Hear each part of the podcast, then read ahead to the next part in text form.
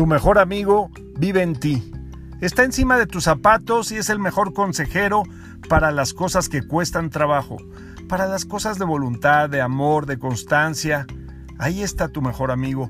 Te está aconsejando, te está llevando a lo que más te conviene, a ese buen futuro con tu familia, a ese buen presente con tu familia, a que en el negocio o en el trabajo te vaya muy bien, o por qué no, también en la escuela. Tu mejor amigo te está aconsejando con lo mejor de la vida.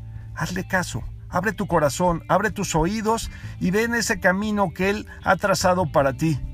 Y ten mucho cuidado, porque también encima de tus zapatos a veces está tu peor enemigo. Viven los dos, vive el mejor y el peor. Y el peor enemigo le encanta posponer, le gusta enojarse, le gusta molestarse, quiere separarse de la familia y quiere cosas negativas para ti. Por eso al peor enemigo no le hagas caso ni un momento más.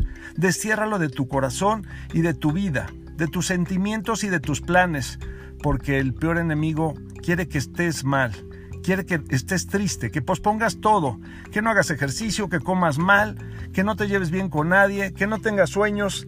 Eso es lo que quiere tu peor enemigo. Y yo creo que no debe de haber ni un milímetro en tu corazón y en tu vida para ese peor enemigo. Engolosínate de tu mejor amigo. Él sabe, él tiene la brújula, él tiene lo mejor. Así es que ahora que vayas a tomar una decisión el día de mañana, hoy mismo, piensa, ¿quién está decidiendo? ¿Tu mejor amigo o tu peor enemigo? Porque los dos yacen en ti y tú debes de caminar por el camino de lo positivo, donde está la constancia, donde está el trabajo, donde están las ilusiones, las metas, la alegría, el perdón, la fe, la realidad, Dios. Allí es donde yace tu mejor amigo que tiene los mejores consejos para ti.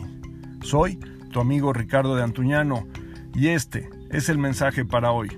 Un abrazo, bendiciones.